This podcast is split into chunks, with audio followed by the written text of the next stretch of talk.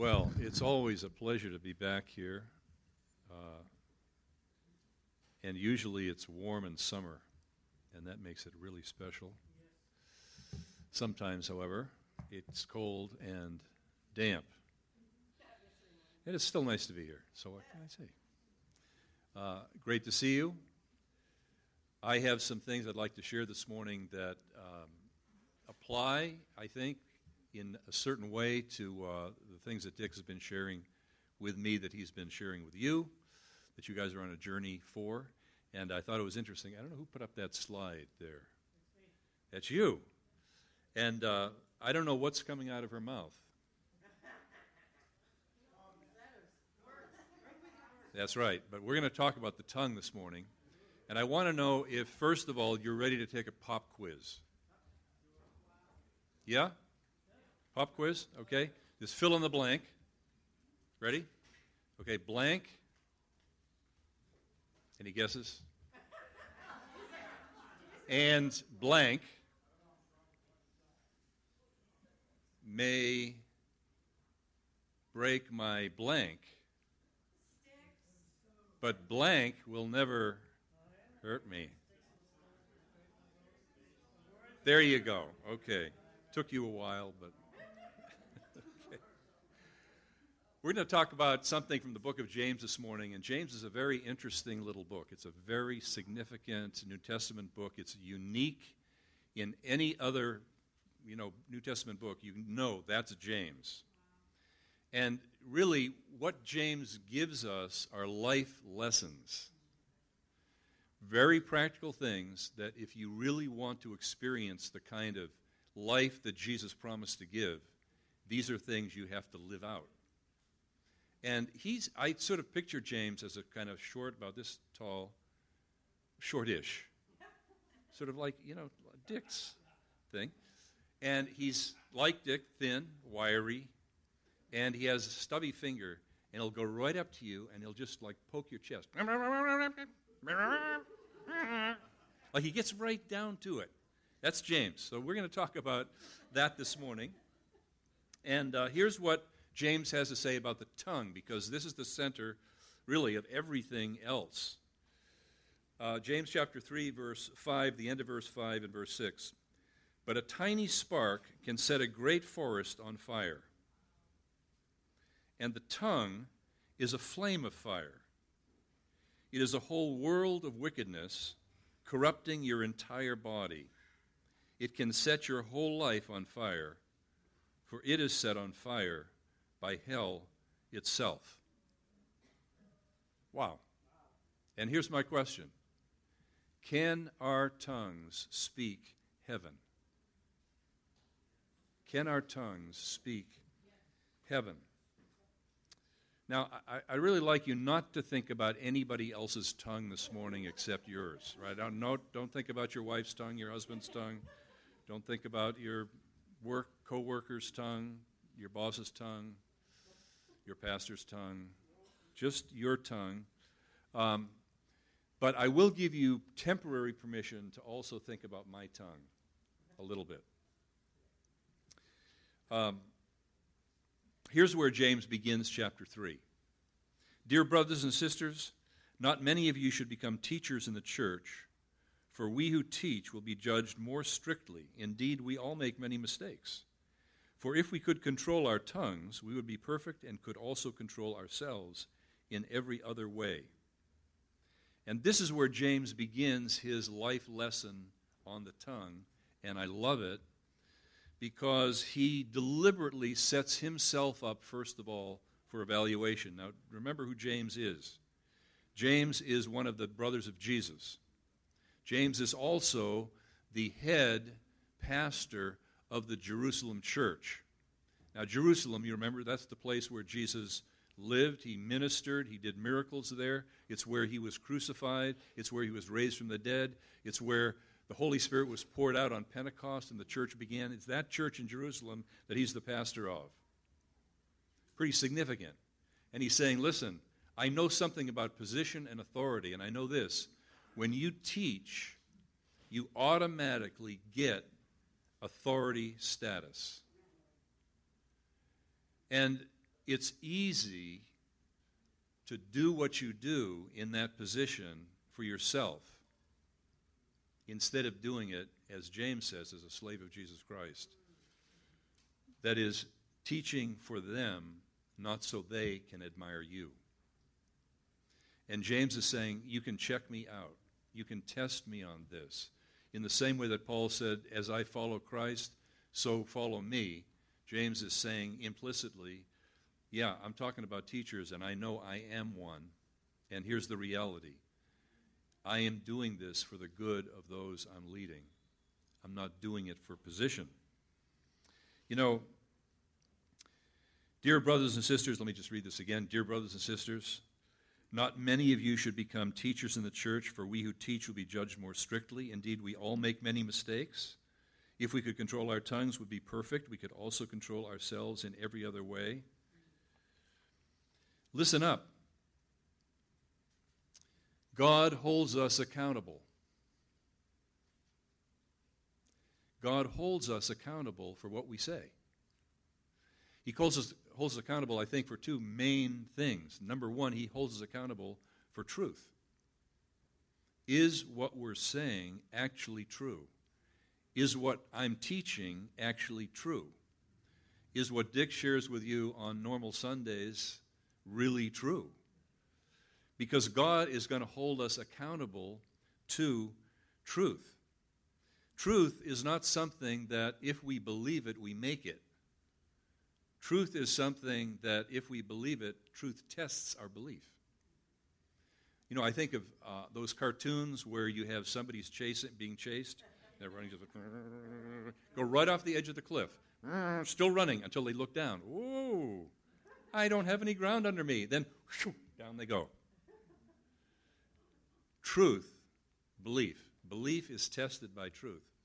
So we're first of all accountable to truth. John, in his second letter in the New Testament, writes this This letter is from John the elder. I'm writing to the chosen lady and to her children, whom I love in the truth, as does everyone else who knows the truth, because the truth lives in us and will be with us forever. Grace, mercy, and peace, which come from God the Father and from Jesus Christ, the Son of the Father, will continue to be with us who live in truth and love. How happy I was to meet some of your children and find them living according to the truth, just as the Father commanded. Truth. Truth is pretty central. We live in a society that isn't so interested in truth. And the question is, are we? You know, in uh, 1 Timothy chapter 3, Paul writes this amazing statement about the church. He says, I'm writing these things to you, Timothy, now, even though I hope to be with you soon, so that if I'm delayed, you'll know how people must conduct themselves in the household of God. This is the church of the living God, which is the pillar and foundation of the truth.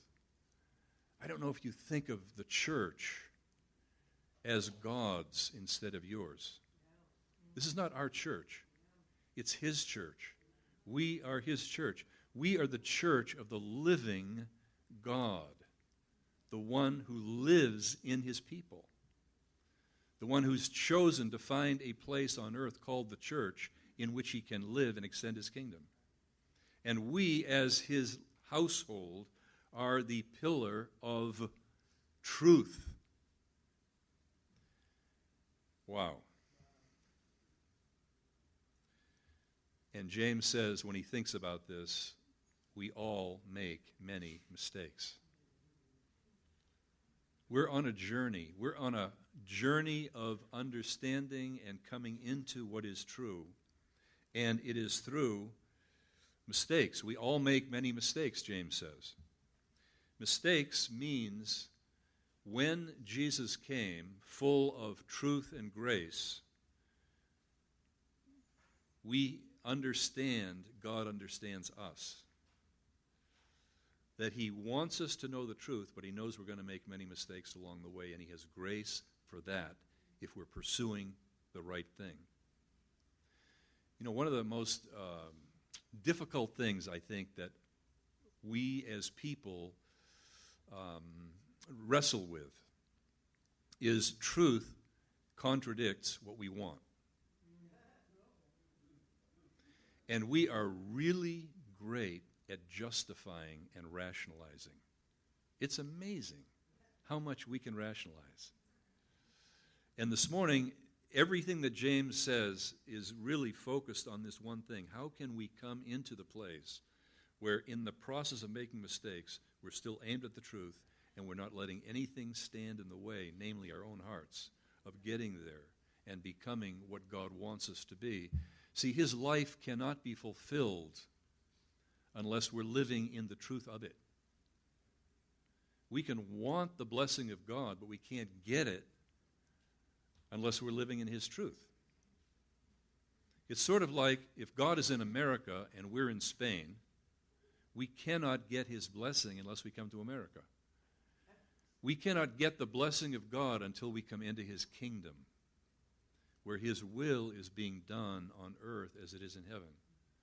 And James says the significant thing that we need to understand is what we do with our tongue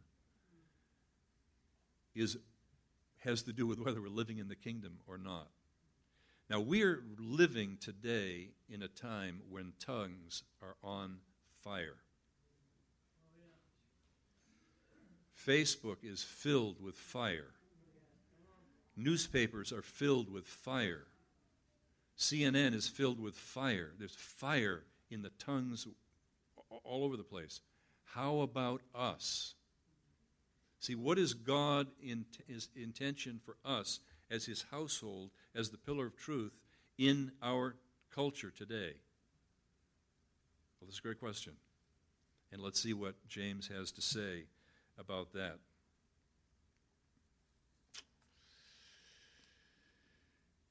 First of all, James says, if you control your tongue, lo and behold, you can control everything else in your life. If you can control your tongue, you can control anything else. And he says, in case you don't really grasp that or don't think it's true, let me give you some examples. And so here, James chapter 3, verse 3 we can make a large horse go wherever we want to go by means of a small bit in its mouth. A small rudder makes a huge ship turn wherever the pilot chooses to go, even though the winds are strong. In the same way, the tongue is a small thing that makes grand speeches, but a tiny spark can set a great forest on fire. Look at God's creation and understand something about little things. God knows big things come from little things, and in His created order, little things control the big things. And in His order of creation of the human being, the tongue controls it all. Now, having laid a sort of foundation of understanding, here is what he says. And I want to read this passage. It's the, almost the, whole of chapter 3, so it's a little long, but it's really good. So here we go. I think it's up on the screen. Beginning at verse 6. And the tongue is a flame of fire. It is a whole world of wickedness, cor- corrupting your entire body. It can set your whole life on fire, for it's set on fire by hell itself. People can tame all kinds of animals, birds, reptiles, and fish, but no one can tame the tongue. It is restless and evil, full of deadly poison. Sometimes it praises our Lord and Father, Sometimes it curses those who've been made in the image of God. And so blessing and cursing come pouring out of the same mouth. Surely, my brothers and sisters, this is not right. Does a spring of water bubble out with both fresh and bitter water? Does a fig tree produce olives or a grapevine produce figs? No. And you can't draw fresh water from a salty spring. If you're wise and understand God's ways, prove it by living an honorable life, doing good works with the humility that comes from wisdom. But if you're bitterly jealous and there's selfish ambition in your heart, don't cover up the truth with boasting and lying. For jealousy and selfishness are not God's kind of wisdom. Such things are earthly, unspiritual, demonic. For wherever there's jealousy and selfish ambition, there you'll find disorder, and evil of every kind. but the wisdom from above is first of all pure. It is also peace loving, gentle at all times, willing to yield to others. It's full of mercy and good deeds. It shows no favoritism. It's always sincere. And those who are peacemakers will plant seeds of peace and reap a harvest of righteousness. Did you notice that James is describing a positive and a negative? And he starts with the negative, and then he gets to the positive. Begins with a negative. The unexamined, or I would put it this way the unexamined and untamed tongue is like a fire spreading hell itself.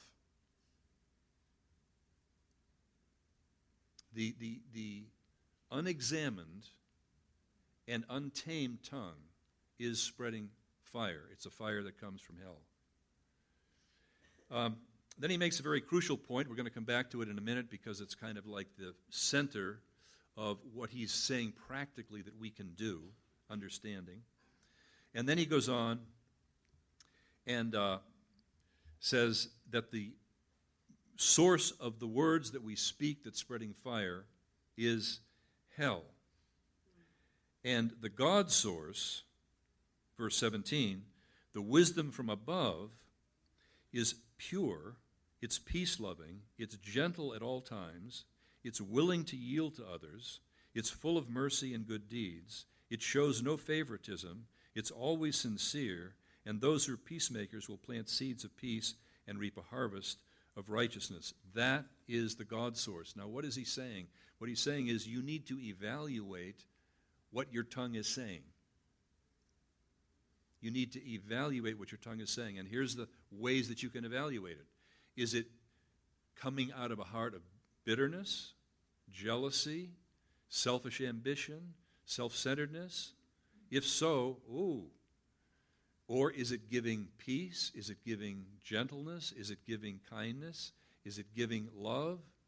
Okay, then we can go with it. See, now we are situated in the place where we can evaluate our tongue. Again, don't think about your husband. Do not think about your wife. Think about just you, your tongue. When we spread what he describes as God's wisdom, we are spreading heaven on earth. You know, the picture of heaven coming to earth, being joined, that, that's the plan of God, that's the purpose of God. And guess what? James says it rests on our tongue. We either spread heaven with what we say or we spread hell. If you're bitterly jealous, and there's selfish ambition in your heart. Don't cover up the truth with boasting and lying. Can't you just imagine James this high? If you're bitterly jealous and there's selfish ambition in your heart, don't cover up the truth. What's the truth? You know what? I have bitterness in my heart. You know what? I want to do that because I want a position. You know what? When they got confirmed, when they got put in place, when they got invited to do that, in my heart, I was not, hey, way to go. I was, hmm, why wasn't it me? Jealousy and selfishness are not God's kind of wisdom. Such things are earthly, they're unspiritual, they're demonic. Wherever there's jealousy and selfish ambition, there you'll find disorder and evil of every kind. Hell, Hell is a place of separation from God. And it is a place of torment. And the already of the hell's torment right now is when you suffer with bitterness in your heart. When you suffer with jealousy in your heart, it's a torment to you. Life isn't going the way it should. There's things that are going on that I just I hate and it's a torment to you. You don't sleep well. When people step on your toe, you act like they just killed your head. So, what James is saying is, I'm telling you this because I want you to evaluate your tongue. I want you to evaluate the source of your tongue. And when you sense this bitterness or jealousy or selfish ambition or self centeredness, when you sense this, do something.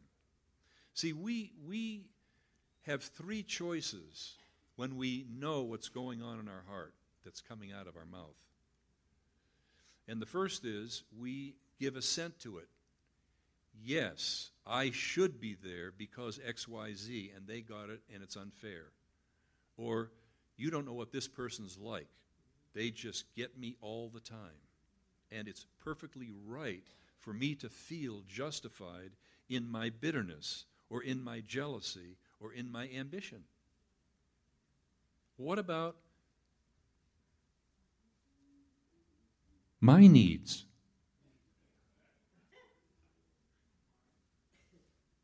I'm, I'm, I'm being left out here.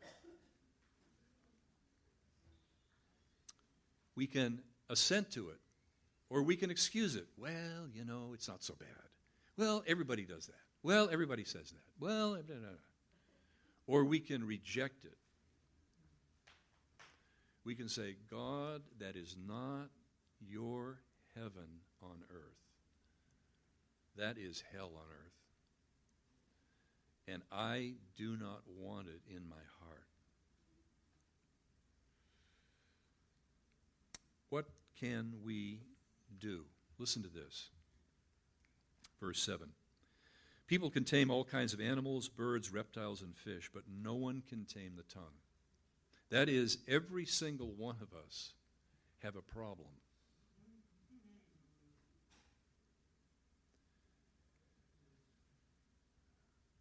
It is restless, it is evil, it is full of deadly poison. Sometimes it praises our Lord and Father, sometimes it curses those who've been made in the image of God. And so, blessing and cursing come pouring out of the same mouth. Surely, my brothers and sisters, this is not right. Does a spring of water bubble out with both fresh water and bitter water? Does a fig tree produce olives or a grapevine produce figs? No, you can't draw fresh water from a salty spring. There are two springs. One tongue, but two springs.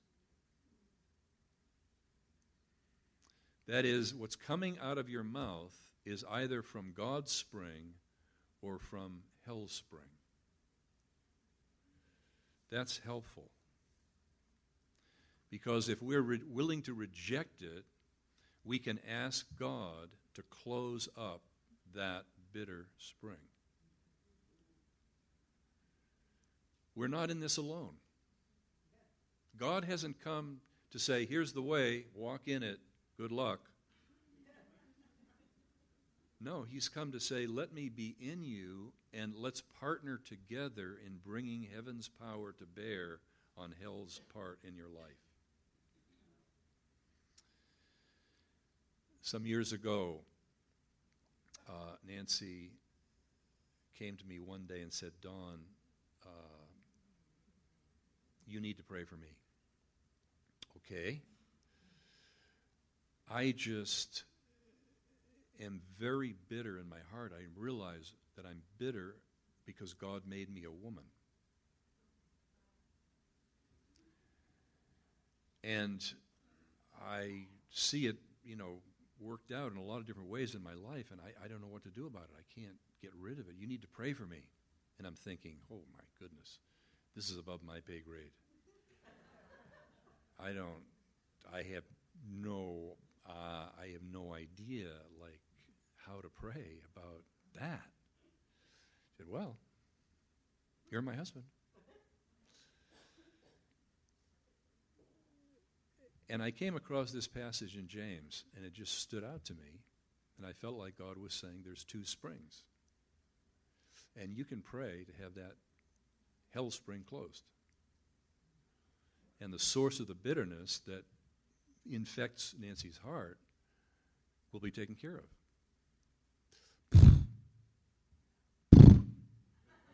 yeah, I, I, I don't, I don't think I have faith for that. You know what I mean? Like, this is like, this is big. So she just patiently waited for me to come and pray. So finally, after like three days, I said, All right, Nancy, I'll, I'll pray for you. and with about this much faith, or maybe this much, Lord, um, you know what's going on in Nancy's heart, and uh, I ask God that you close the spring that you showed me there in James, and and uh, let it be closed and close it up. How how powerful did that sound? You know what I mean? That's exactly what it sounded like to me too. And uh, then I okay, that's it. I did my part. And Nancy later told me for the next, I don't know, period of time, 24 hours, she sensed these two like angelic figures in her in her heart. I don't know how they get in there, but you know. And one was God's angel and one was not. And they were fighting over her heart. And God won.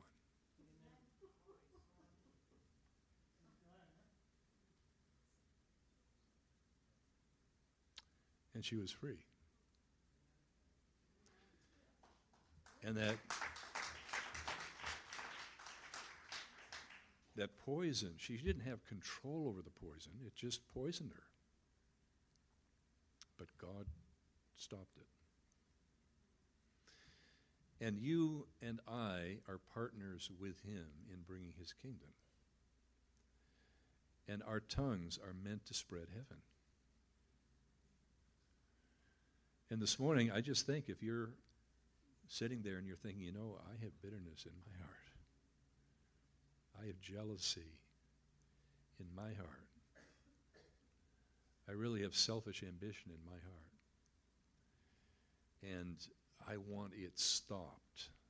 I want it ended. I don't want that poisoning my heart anymore. That we can pray and see God do it. So let's stand.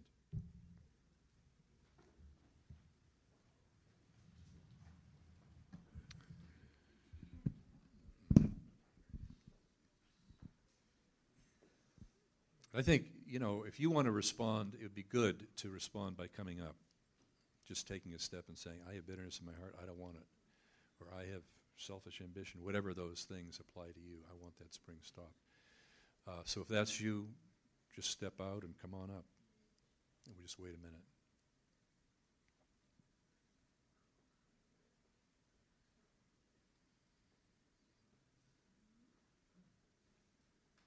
You know, God gets serious and we get serious.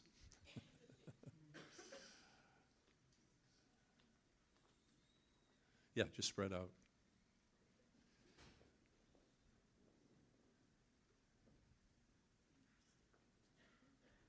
Still a little bit of room.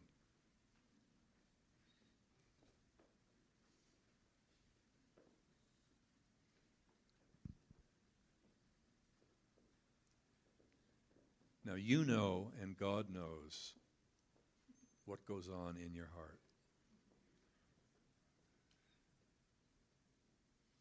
And you know what you're here for. There's things there that you want closed up and separated from. So you just present that to Jesus this morning. And I'm going to pray, and Holy Spirit is going to come and we're going to stop up that spring. So, Lord, you know these things in our heart. You know the things that just trip us up, that just get in there, and it just won't go away. It leaves a taste, it leaves a poison feeling, and the poison sense. And Lord Jesus, we give these things to you. We don't want these. This is hell. We do not want hell in us. Lord, we love your words of life. We love your peace that comes. We love the love that gets shared with us. And Lord, that's what we want to be fountains of around to the people around us, to our husbands, our wives, our church, our neighbors, our co-workers. And in Jesus' name, right now, Holy Spirit, come. And let those springs that come from hell be closed in the name of Jesus right now. Every spring that comes from hell get closed right now in Jesus' name. Every bit of bitterness stopped up. Every bit of jealousy stopped up right now. that spring that just pours out bad stuff right now, stopped, closed up, and we unclog that spring of heaven. God's wonderful words of life, His wonderful words of truth, His wonderful words of mercy and grace and love and forgiveness. Lord, we release that spring in a new way in Jesus' name. Let the measure of that spring increase a hundredfold right now. Thank you, Lord. Come, Lord. Thank you, Lord. Thank you, Lord.